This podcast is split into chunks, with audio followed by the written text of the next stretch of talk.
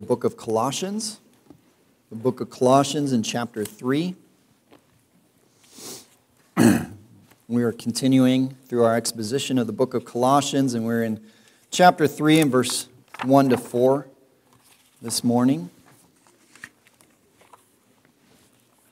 And, uh,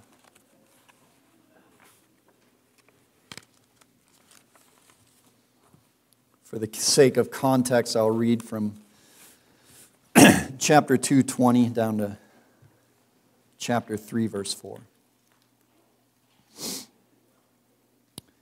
If with Christ you died to the elemental spirits of the world, why, as if you were still alive in the world, do you submit to regulations?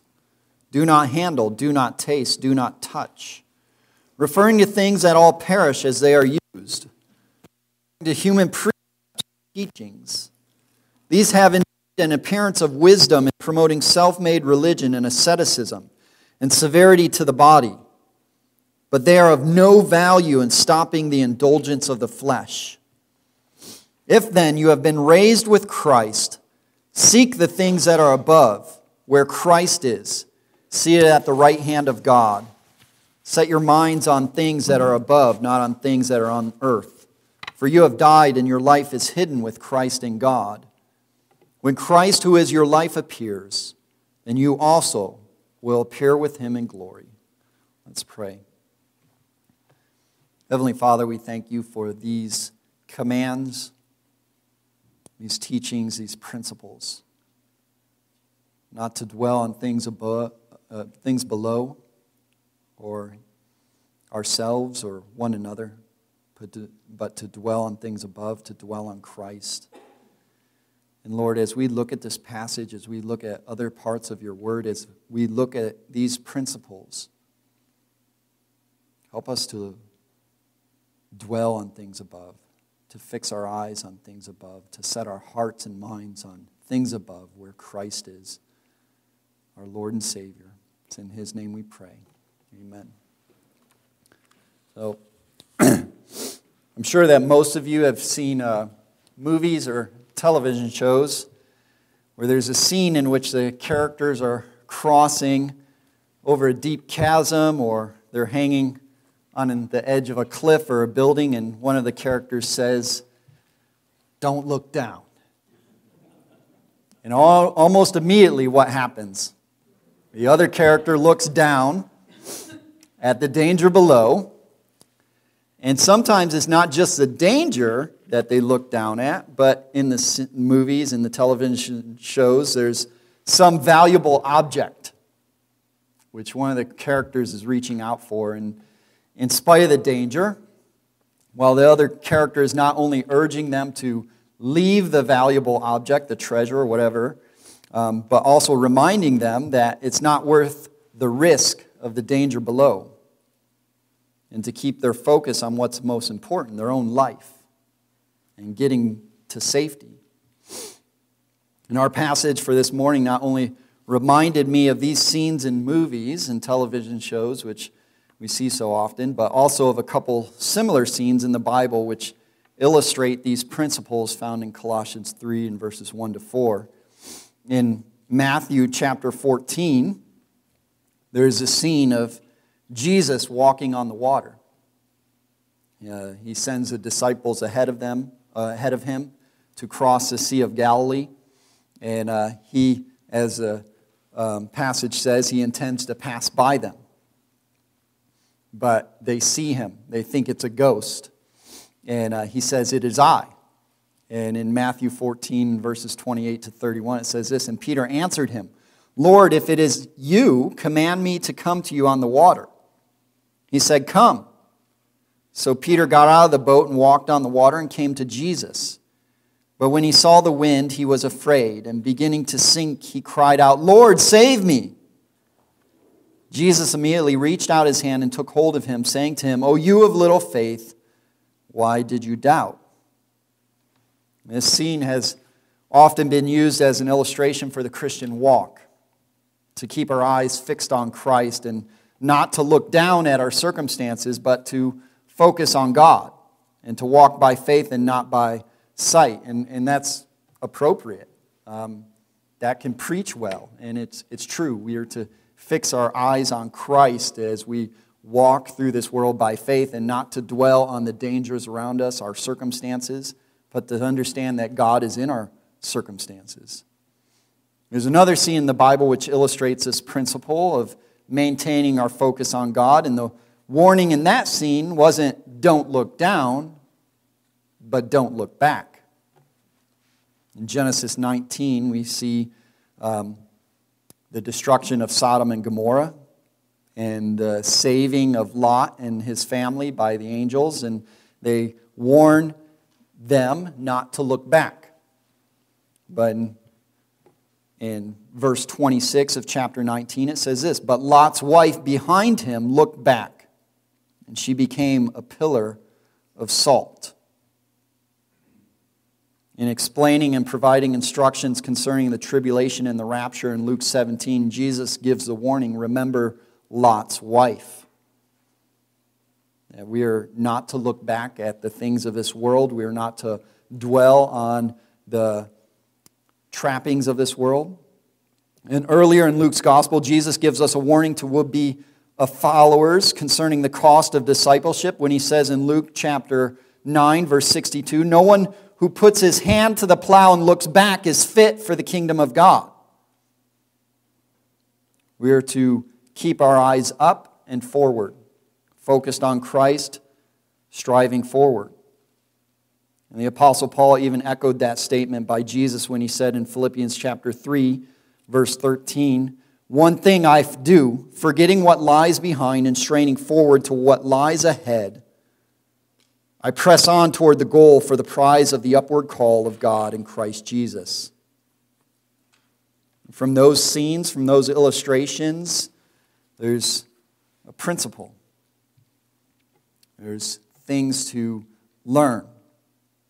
That where we look and the objects of our focus and desires are, are of utmost importance in the Christian life. And this is what the Apostle Paul aims to teach the Colossians in this passage because the church at Colossae was, in a sense, being told by all the false teachers and even sincere but probably misguided believers to look back at keeping the Old Testament law to be made righteous, to look at human traditions and man made regulations to be holy, to look at angels, spirits, and mystical experiences to be truly spiritual. And so Paul spends the first two chapters of this book exposing these errors by explaining and extolling the greatness of the gospel and the glories of Jesus Christ and what he has done in saving sinners and justifying them by his life, death, and resurrection. And now the Apostle Paul in this book, in this letter, shifts his message in chapter 3 and the rest of the book to explain to the Colossians how they are to live in light of such truths, how they are to be holy, how they are to be sanctified, as they are to look forward to the day in which they will be glorified in the presence of their Lord and Savior, Jesus Christ. In this passage, the Apostle Paul provides the Colossians with two mandates and two motivations for biblical sanctification two divine instructions and two divine incentives for pursuing true holiness. So we have first the divine mandates for true holiness in verses 1 to 2.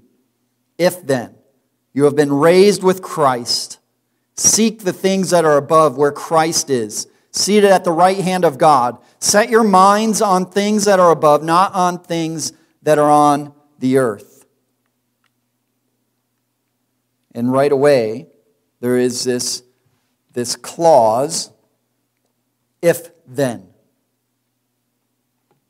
It's a prerequisite for the divine mandates that this can only be received, these instructions, these mandates for true holiness can only be received and followed by those who have been raised with Christ, by those who have been born again. As Paul lays out the gospel in the first two chapters, the greatness of the gospel, the greatness of that, this salvation in Jesus Christ alone. But for those who have been raised with Christ. We are not to look back, we are not to look down, we are to seek the things that are above. And quite literally, this could be translated keep on seeking or keep seeking, as some English translations say. And why? Why are we to seek the things that are above? Why are we to keep on seeking? Why are we to look up? Because that's where Christ is. That's where Jesus Christ is, and, and Jesus Christ is everything.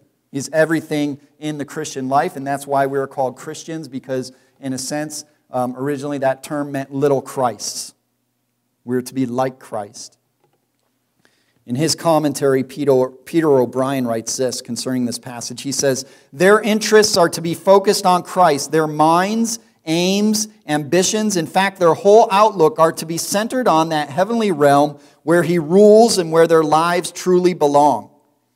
A continuous, ongoing effort is required. Literally, keep on setting your minds and your hearts, for such a focus does not come automatically. The godly man or woman will regularly assess whether their ambitions and lifestyle are consistent with the ultimate goal to which God has called them, i.e., heaven itself, where He rules. This realm above is to be sought diligently, and in contrast to any false seeking of heavenly experiences by the promoters of the Colossian philosophy. For this is where Christ is, seated as king in the place of honor. We so easily dwell upon ourselves and dwell upon others and compare ourselves to others and um, rank ourselves. And um, more often than not, we think of ourselves more than anything else. But we're to seek Christ, we're to dwell on Him, we're to look to Him. But just in that command, seek the things of above, it, it's, it somewhat seems nebulous and, and spiritual. And it is spiritual, but it's also specific because it talks about Christ, and we are to seek Him and all that He is. But it raises the question how exactly? How exactly are we to seek Christ? And first and foremost, by not seeking the things below, by not seeking the things of the nations, but of the kingdom, because this is right here, he, he kind of, Paul kind of qualifies this statement by saying, seated at the right hand of God, speaking of Christ's royal um, position, his kingly position, his kingly office as king over the earth and the universe, sitting at the right hand of the Father. As ruler, and also that he will one day return to rule and reign. Jesus gives us a little bit uh, um, clearer picture of what we are to seek in his Sermon on the Mount in, in Luke chapter 12. And he tells his disciples in Luke chapter 12 and verse 29, he says this He says, And do not seek what you are to eat and what you are to drink, nor be wearied. For all the nations of the world seek after these things, and your Father knows that you need them. Instead, seek his kingdom, and these things will be added to you. Fear not, little flock, for it is your Father's good pleasure to give you the kingdom. Sell your possessions and give to the needy. Provide yourselves with money bags that do not grow old, with a treasure in the heavens that does not fail, where no thief approaches and no moth destroys. For where your treasure is, there will your heart be also. Stay dressed for action and keep your lamps burning. And be like men who are waiting for their master to come home from the wedding feast, so that they may open the door to him at once when he comes and knocks. What Jesus is saying, we are not to be like the nations, we are not to be like the unbelievers, and, and all, um, we're not to have the same values as they do. Now, we are similar. We live in this world. We eat and we drink and we need houses to live in and we um, need to work and we need to do uh, many things that just normal human beings need to do. But our values aren't to be precisely the same. We're not to worry about all the trappings of this world, about our provisions, because God provides for us. He gives us everything we need.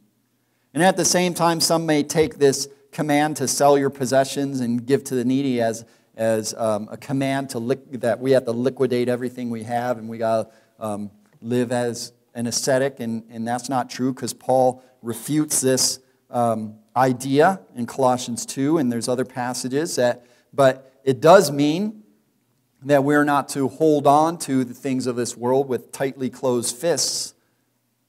We are to hold our gifts and our blessings with an open hand, and we are to use them for the advancement of the kingdom. And if we focus on the kingdom, if we focus on doing what God wants us to do, we will see, as this verse says, that all things will be added to us. We will not lack anything. And this, is, this gets easier and easier the older you get because you see the ways in which God has provided for you. The younger you are, the more prone you are to anxiety and worry and fear because you're trying to figure out your way in life. But providence is always seen looking backwards. Yet we're called to look forward and walk by faith and trust in God, and then He will work it out.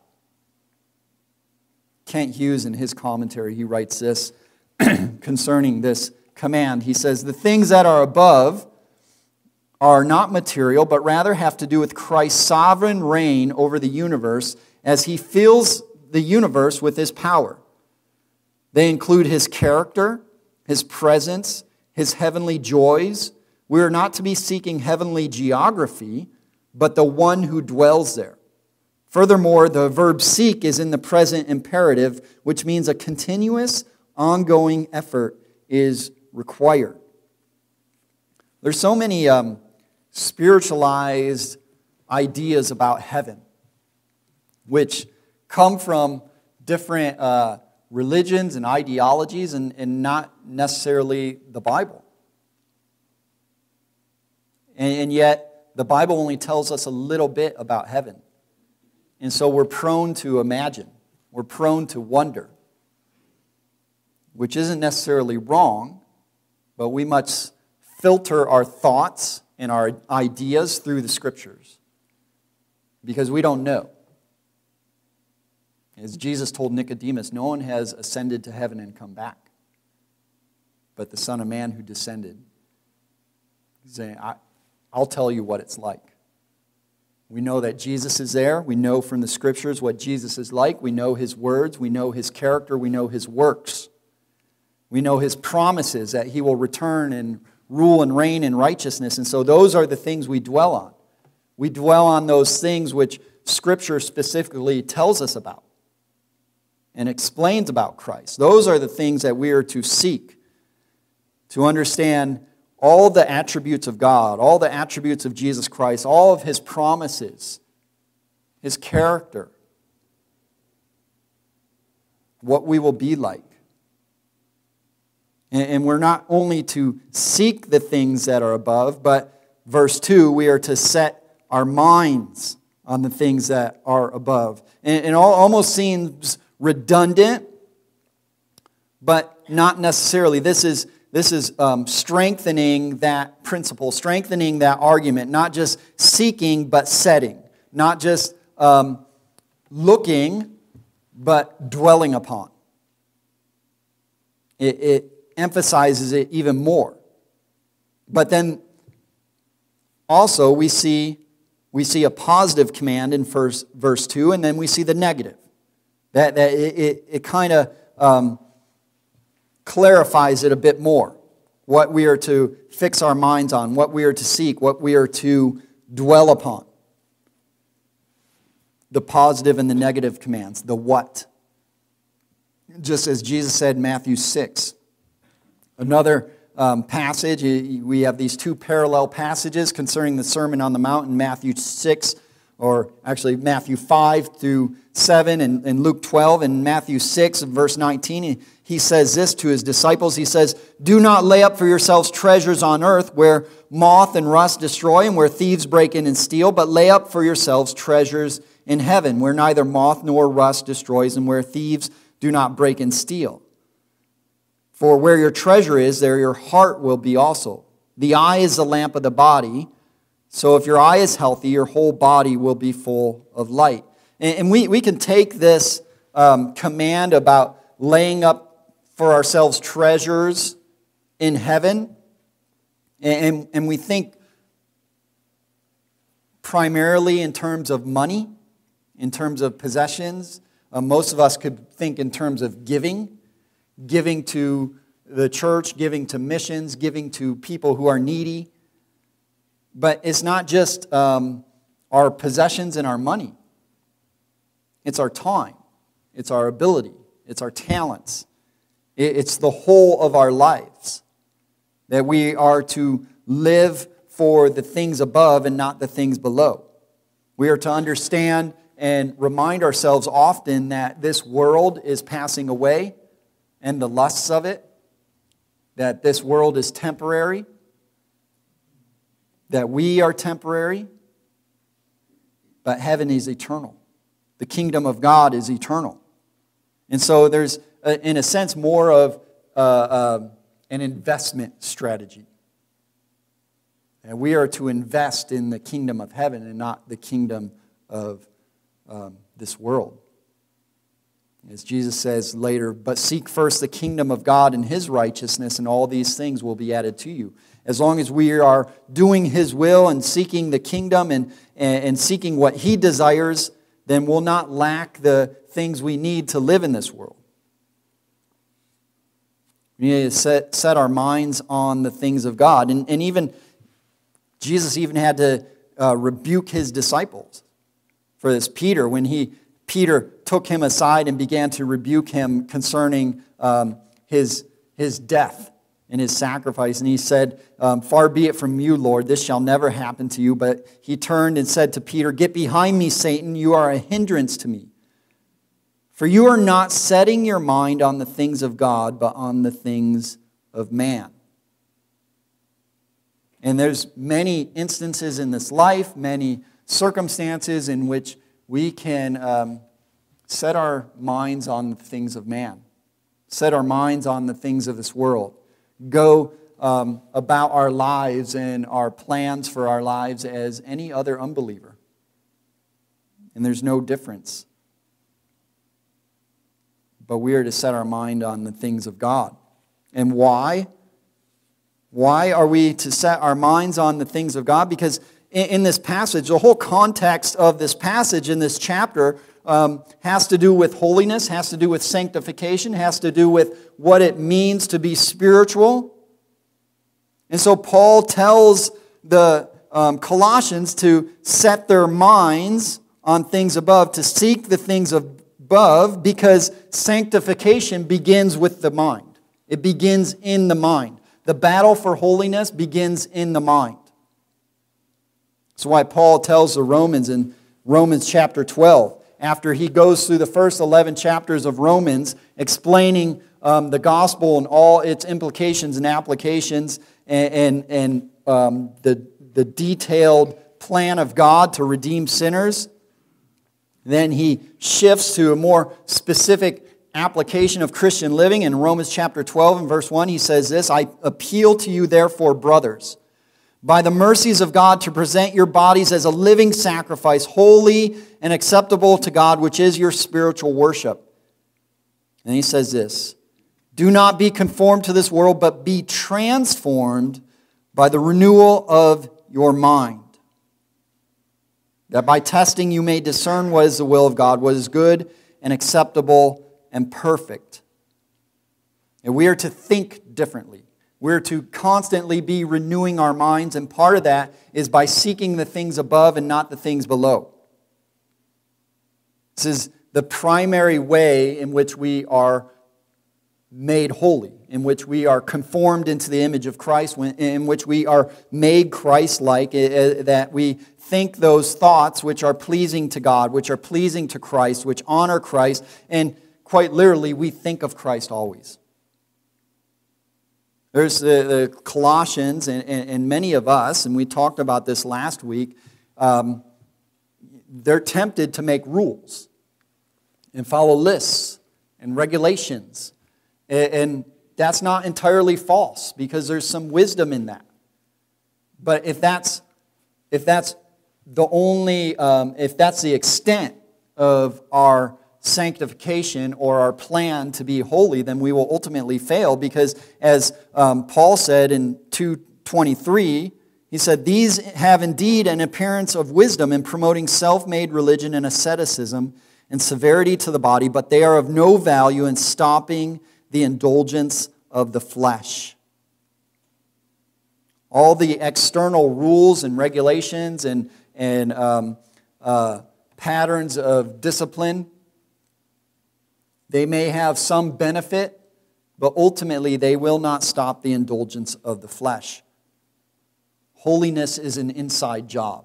It starts on the inside, then it works its way outward. And it starts with the mind. This is why Paul told the Corinthians in 2 Corinthians chapter 3 and verse 17 to 18. This is probably one of the, the premier um, verses concerning sanctification. He says this Now the Lord is the Spirit, and where the Spirit of the Lord is, there is freedom. And we all, with unveiled face, beholding the glory of the Lord, are being transformed into the same image from one degree of glory to another, for this comes from the Lord who is the Spirit.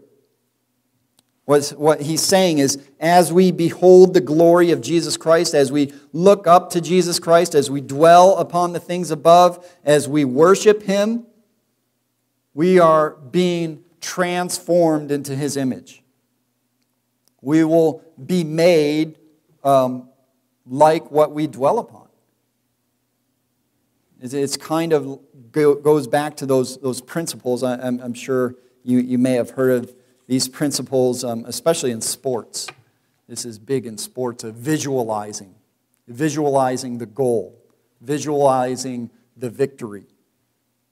And it has a, it has a profound effect on athletes. It, it, the same principle is used in the business world.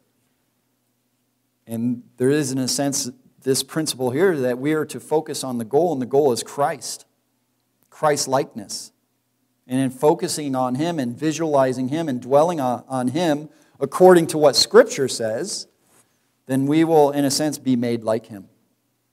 We'll be conformed to Him.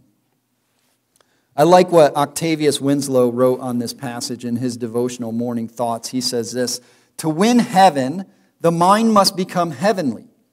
And to be heavenly, it must habituate itself to heavenly things and heavenly pursuits. It is a law of our mental constitution that the mind assimilates in its tone and habits of thought with the subject which most engrosses its study. Hence, it is that we sometimes become men of one idea. Now, the contemplation of divine and spiritual themes has a powerful tendency to spiritualize and sanctify the mind. It seems impossible to breathe a heavenly atmosphere and not be heavenly, to study holy things and not be holy to admire the image of Christ and not resemble Christ, to have frequent communion with Jesus upon the throne and not catch some stray beam of his glory. Apart from Christ, nothing is really pleasant and satisfying to the heavenly mind. And so, how are we to do this? We are to do it by meditating on the person and works of Christ and believing in his work that he who began a good work in you will bring it to completion. We meditate on all that he has done, all that he has said, all that he is, his attributes, his character, his compassion, his grace, how he interacted with people, how he um, proclaimed the gospel, how he um, uh, rebuked the religious leaders, as Paul says to the Philippians in Philippians chapter 2, he says this Have this mind among yourselves, which is yours in Christ Jesus, who, though he was in the form of God, did not count equality with God a thing to be grasped, but emptied himself by taking the form of a servant, being born in the likeness of men, and being found in human form, he humbled himself by becoming obedient to the point of death, even death on a cross. Therefore, God has highly exalted him and bestowed on him the name that is above every name, so that at the name of Jesus every knee should bow in heaven and on earth and under the earth, and every tongue confess that Jesus Christ is Lord to the glory of God the Father. And then he says this concerning our sanctification. Therefore, my beloved, as you have always obeyed, so now, not only as in my presence, but much more in my absence, work out your own salvation with fear and trembling. For it is God who works in you both to will and to work for his good pleasure. Dwelling on things above, dwelling on Christ does not mean that we stop working on holiness and, and sanctification. It does not mean that we stop striving to put off those sins and those sinful habits and, and putting on righteousness and holy habits. Does not mean that, but it does mean that our goal is on Christ and Christ likeness, and as we dwell on Him and who He is and what He has done, even in this passage in Philippians 2, is it's almost as if we are to do exactly like He had done, to humble ourselves, to be a servant, to follow Him. And as we follow Him, we dwell upon Him and we do what He did as much as we are able to. We, we can't do miracles. We can't um, give ourselves a sacrifice for other sinners, but we can, in a sense, live righteously as he lived righteously. Michael Riccardi, he comments on these principles in his book, uh, Sanctification, the Christian's Pursuit of God Given Holiness, which I highly recommend. It's a small book, um, Sanctification by Michael Riccardi. And he says this The truly holy person does not merely do what God commands, though he certainly does that. The holy person loves what God loves and then acts in keeping with that renewed heart. As God works in us, both to will and to work for his good pleasure, he inclines our hearts to treasure the glory of Christ. And as we behold him with the eyes of our heart, our minds and our affections are renewed so that we love him more and love sin less. We are transformed from the inside out. See, the, the fight of holiness is a battle that is won first in the mind. And it is a battle. And it starts in our mind because our minds wander, our minds dwell upon ourselves, and we, we can, all day long, we're in a conversation with ourselves in a sense, thinking what we want, what we desire, our plans, our motives, our schedule, our interactions with others. And, and even um, as we view the world and we view others, and, and sometimes even um, our service to one another, we view it from the perspective of self. We're, we're selfish. And, our sanctification starts with dying to self, and that dying to self starts in the mind. And it is a battle. It is a battle. It is a battle that has to be fought by faith.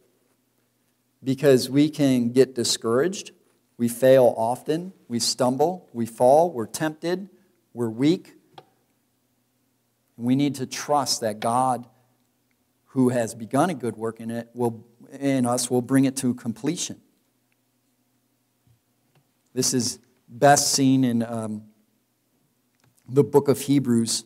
Um, this letter to the Hebrews was written to um, Jewish background believers who were, um, because of, of fierce persecution, were being tempted to turn back to Judaism.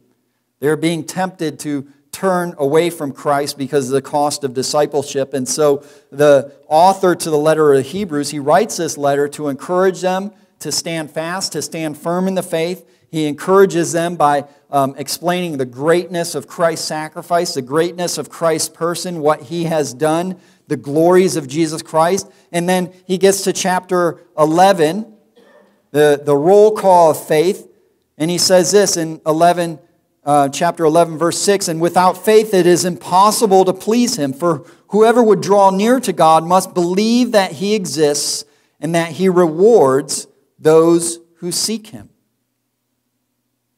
And we are not just to seek him for salvation, but we are to continually seek him for sanctification. And we are to seek Him by faith because the Christian life gets hard. And for most of us, in our context, it's, it's relatively easy. But when we think of um, ourselves and our, our sinful um, uh, inclinations and tendencies and thoughts, we see the battle on the inside. And we must strive forward by faith. author to Hebrews, he goes on in, in chapter 11, verse 24, and he gives all these examples of the heroes of the faith that we are to emulate. And not completely, because certainly we see that list and we, we can look back in the Old Testament and we can see their failures and their flaws and their sins. But yet they're still called to be heroes of the faith. And one such hero, Moses, he says this By faith, Moses, when he was grown up, refused to be called the son of Pharaoh's daughter, choosing rather to be mistreated with the people of God than to enjoy the fleeting pleasures of sin. He considered the reproach of Christ greater, of greater wealth than the treasures of Egypt, for he was looking to the reward. This is what Mo- Moses had the whole world at his fingertips. He, he, he could have been somebody, and he was somebody. He had all the pleasures of this world at his fingertips in, the, in, in um, his day and age. And he decided to um, stick to his heritage, to um, remain loyal to his people and loyal to God. And so, because of that, he wandered in the wilderness as a shepherd for 40 years, and then he led God's people in all the accounts and all the trials that came with that because he was looking forward to the reward. He was looking forward to what lay ahead of him. He was looking forward to being with God. Even as he was so disgruntled and angry on the mountain, he said to God, Show me your glory. That was his goal. That was what he was striving for. And that's what we are to strive for. That's what we are to live for the glory of God. As the writer to the Hebrews, he says in chapter 12, uh, Therefore, since we are surrounded by so great a cloud of witnesses, let us also lay aside every weight and sin which clings so closely, and let us run with endurance the race that is set before us. Get this looking to Jesus the founder and perfecter of our faith, who for the joy that was set before him endured the cross, despising the shame, and is seated at the right hand of the throne of God. This is what Paul is talking about when he tells us to seek the things that are above, where Christ is seated at the right hand of God. We are to look to him, the founder and perfecter of our faith. We are to live as he lived, in a sense. We are to look forward, to strive looking forward to the joy that is set before us in heaven where He is. And here's the whole point of seeking the things that are above and setting our minds on the things of, that are above is that first, holiness begins on the inside. And sanctification starts with the mind and the heart. It starts with our desires and our focus, what we seek after, what we set our minds on, what we really want because we were made to worship. It's the primary design and function of a human being. So the question is not, will we worship or are we worshiping, but what are we worshiping? So that's what God created us to do. That's the function of a human being. And, and it helps to understand the, the um, literal meaning of the Old English term for worship where we get that term because it was um, pronounced worth skip and then worship. And, and what it means is to ascribe value, to value something, to ascribe value to something.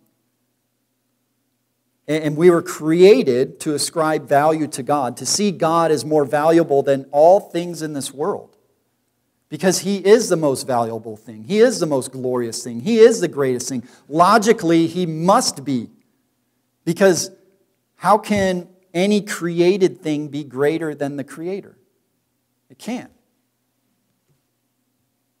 And we are created to ascribe value. And as we ascribe value, we, we go through our day making judgments, focusing on things, desiring things, thinking about things. And in doing that, we are ascribing value to those things. What should I spend my time on? What should I spend my money on? What should I um, do? What do I want to do? And we're here, we're, we come here to worship God. But sincerely, our, our hearts aren't always set upon God, they're set upon ourselves. And there is a sense that as we ascribe value, as we worship, we're looking for those things which will um, are valuable to us, that we think are valuable, and which will, will bring us joy, will bring us pleasure.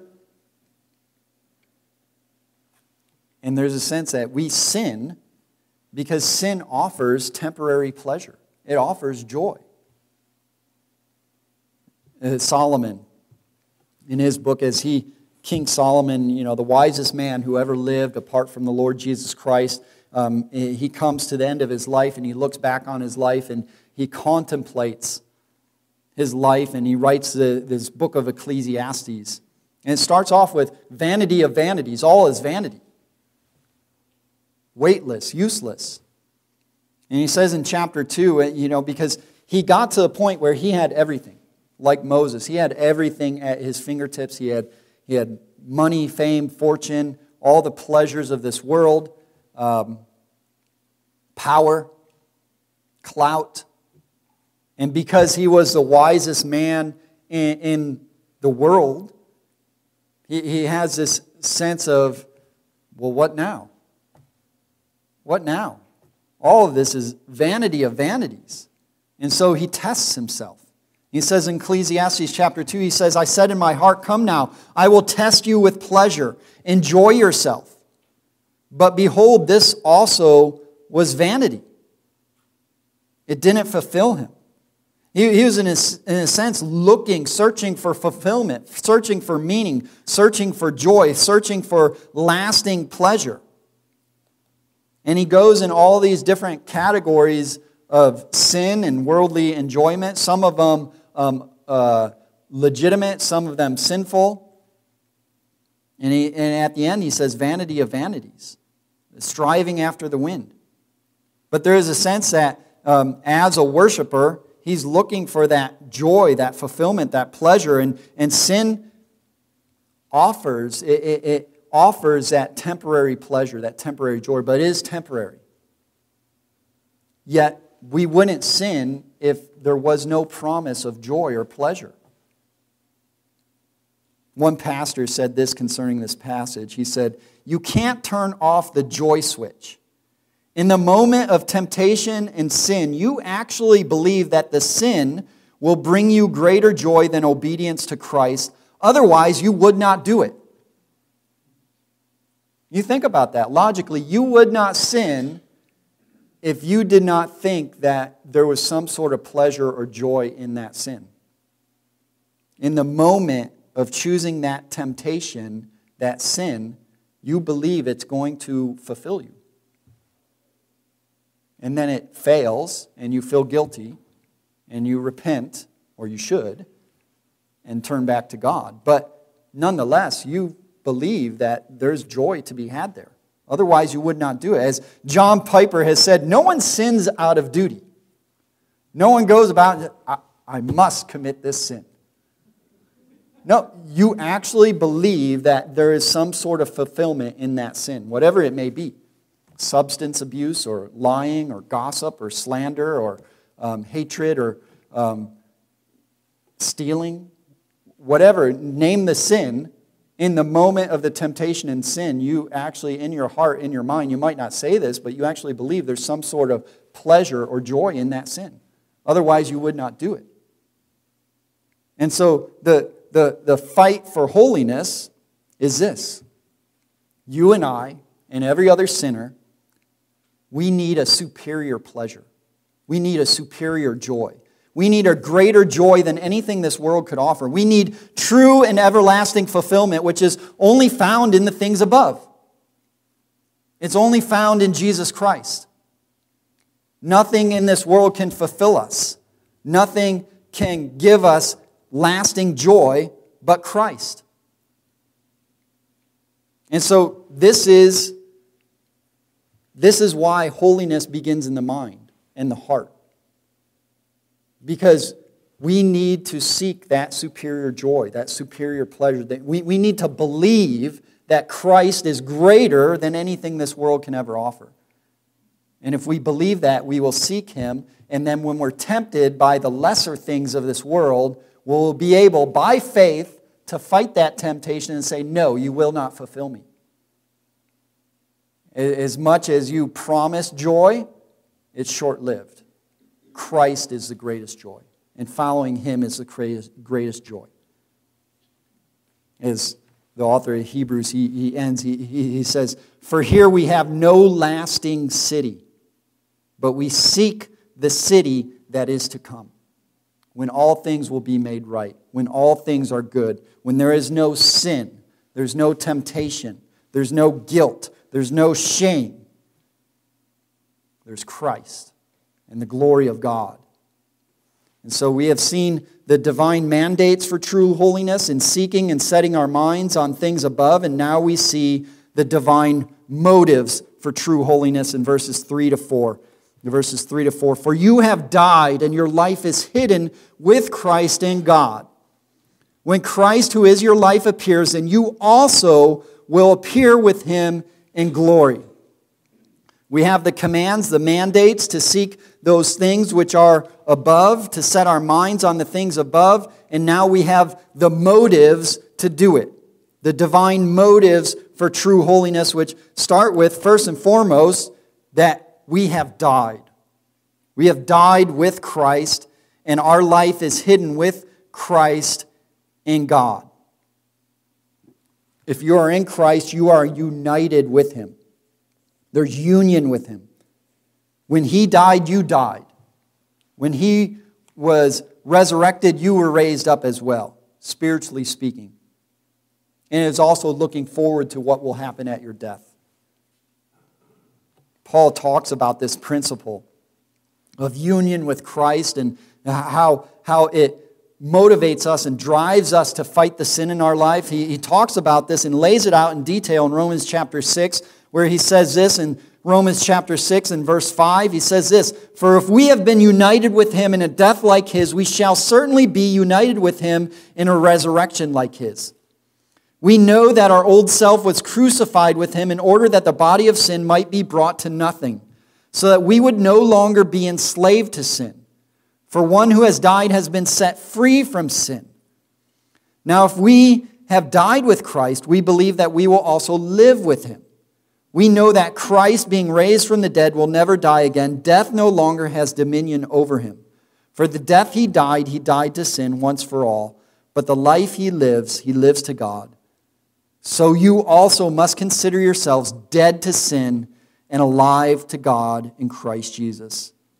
And he's saying a couple things here. Not just that, uh, spiritually speaking, that we are united with Christ in his death, as um, many theologians and pastors call it the great exchange. Uh, 2 Corinthians 5.21, he made him who knew no sin to become sin uh, on our behalf, that we might become the righteousness of God in him.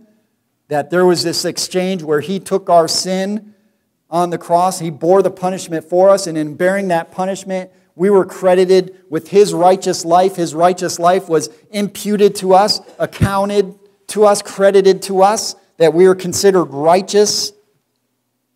And we were united with him in his death, burial, and resurrection. But second, and what he's trying to say is that sin no longer has complete power over you. We were once slaves to sin, but in Christ, we are no longer enslaved to sin. We are no longer slaves to sin. And here's the point you can be holy. It doesn't mean that you'll completely be perfect in this life or you'll completely um, be sinless, but it does mean that you don't have to sin. You're not enslaved to sin. That holiness is possible. It's possible. So, sometimes we, and, and even for, um, you know, pastors and leaders in the church, we can um, read these, um, these qualifications for pastors and deacons and leaders in the church in, in uh, 1 Timothy 3 or Titus 1. And we see these high calling, these high standards. And if we look at them, um, you know, at face value, we can say, well, man, Externally, I could see how somebody could meet those standards, but internally, at the heart level, the desire level, I, you know, sometimes you just, I don't know. You know, because we all stumble and fail. But they're written there, so somebody must be able to achieve them. And it's not perfection, but holiness is possible. and all the standards for Christian living. living. They're possible. All throughout the New Testament, it's possible. It's possible to be holy.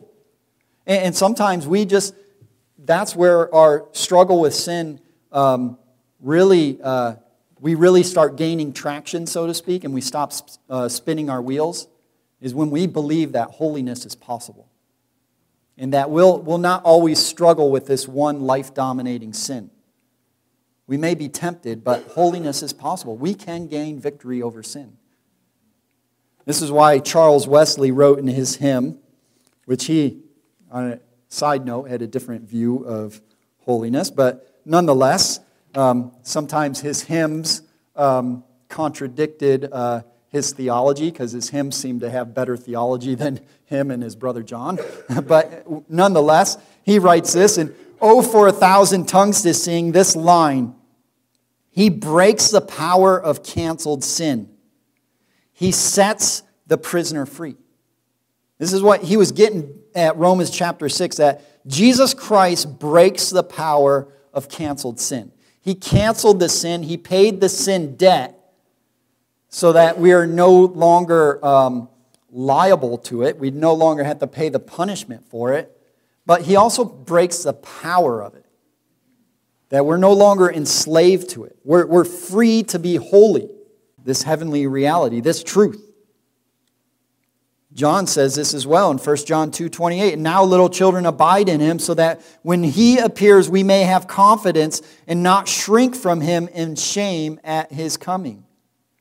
As we abide in him, as, as even Jesus said, to abide in me and, and I in you, and you will bear much fruit. We abide in him and we bear fruit, and with that comes the confidence so that when he comes, we're looking forward to him. We're living in light of his coming because we will be glorified in him.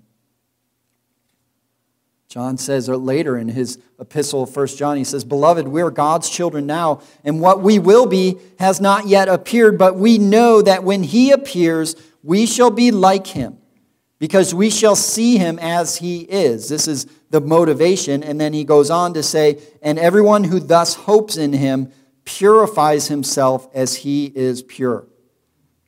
We have this motivation of glory, and because the, we have the motivation of glory, we um, carry out the mandates of holiness to seek Him, to love Him, to be like Him. Dr. Stuart Scott, in his book, Killing Sin Habits, which I also recommend, it's a small book, Stuart Scott, Killing Sin Habits, he writes this, commenting on 1 John 3 and verses 2 to 3. He says this Having an eternal perspective is both necessary and purifying. This aspect of the gospel, our salvation, is crucial for you, you daily. Remembering that at any moment Christ may return and hoping in the rest and joy of Christ in heaven can affect your choices and make a great difference in mortifying your sin. And we're to live in light of his return and that he can return at any point. You know, oftentimes, and, and you can you, you see this, um, many churches, ministries, pastors will um, dwell too much on end times prophecy. And, and certainly things are shaking up in our world that, you know, many of us can look at our world and be like, man, it's, it's got to be soon. Like there's things that are, are seem to be lining up, but we're not to set dates. And the truth of the matter is, he can come back tomorrow. And for some of us, that can be a scary thought because we have plans. and it's silly, but it's true. We think too much of our plans than the return of Christ. You know, and, we should live as if, you know, and even, even good plans, even plans and goals for ministry you know, to, to um, you know, for some churches, they're, they're in the midst of a, a building campaign. You know, and, and to say, you know, Lord, could you hold off just a bit while we, you know, build this building and then we can really advance this ministry? Like, they wouldn't say that. No one would say that. But sometimes we live our lives as if we believe that. As if we think, you know, would that the Lord came back today or tomorrow? We should live like that. And that has a purifying effect on us. It causes us to sit up straight in our chairs, to, you know, walk a little straighter, to, because he's coming. And yes, it may be a thousand years from now, but it very well may be tomorrow.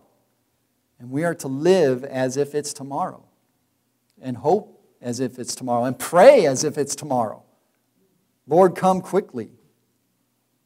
Jesus himself, he, he in, a sense, gave this, this warning and yet this hope.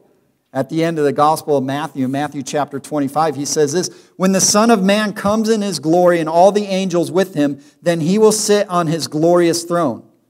Before him will be gathered all the nations, and he will separate people one from another as a shepherd separates the sheep from the goats. And he will place the sheep on his right, but the goats on the left. And then further on, he, he says, Then the king will.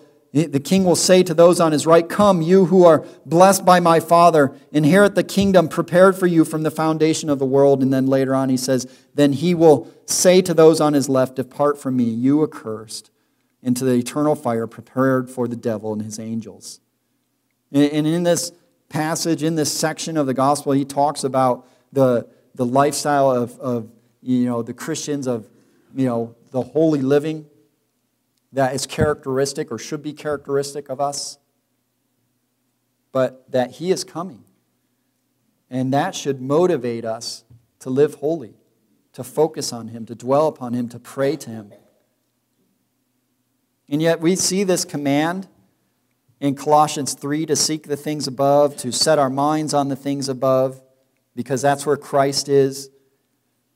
We also see it throughout the, New Testament in different epistles, but this command to seek the things above, it's, it's not new. It's all throughout the, the Old Testament, it's in the, the prophets. We're always to seek God, we're always to look to God, we're always to hope in God, we are to worship God. It's what we are created for. In Isaiah, he says this Seek the Lord while he may be found, call upon him while he is near. Let the wicked forsake his way, and the unrighteous man his thoughts. Let him return to the Lord, that he may have compassion on him and to our God, for he will abundantly pardon. And there may be some of us in here who we aren't seeking the Lord because you've never sought the Lord. You've never treasured him. You live for yourself. You're all about yourself. And in a sense, you're dead in your transgressions and sins. You have yet to come to the Lord. You have yet to seek Him. And the command is to seek Him while He may be found, to call upon Him while He is near, and then to continue to seek Him. Always seek Him. For everyone who calls on the name of the Lord will be saved. And the scripture says, everyone who believes in Him will not be put to shame. So if you do not seek him, if you don't, do not even think about him, if you do not even desire him or desire anything in the scriptures, you have to ask yourself, have I ever sought him? And why not? Seek him while he may be found. Because there will come a day when he comes and he separates the sheep from the goats. And when that day comes, you want to be found in him. Let's pray. Heavenly Father, we thank you that you sent Jesus to seek and to save those who are lost, to seek us. And as you have sought after us, you command us to seek you.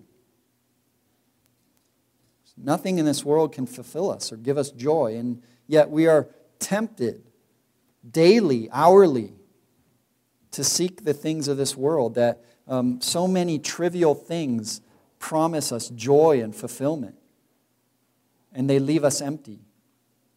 They're broken cisterns which cannot hold any water. So, Lord, help us to seek you, to remember you, to remember your words, to treasure you, because you are the greatest treasure. You are the greatest thing. You are the most glorious thing there is. You are, and you reign. We thank you and we praise you. Lord, help us this week to walk in a manner worthy of the calling to which we have been called. In Christ's name we pray. Amen.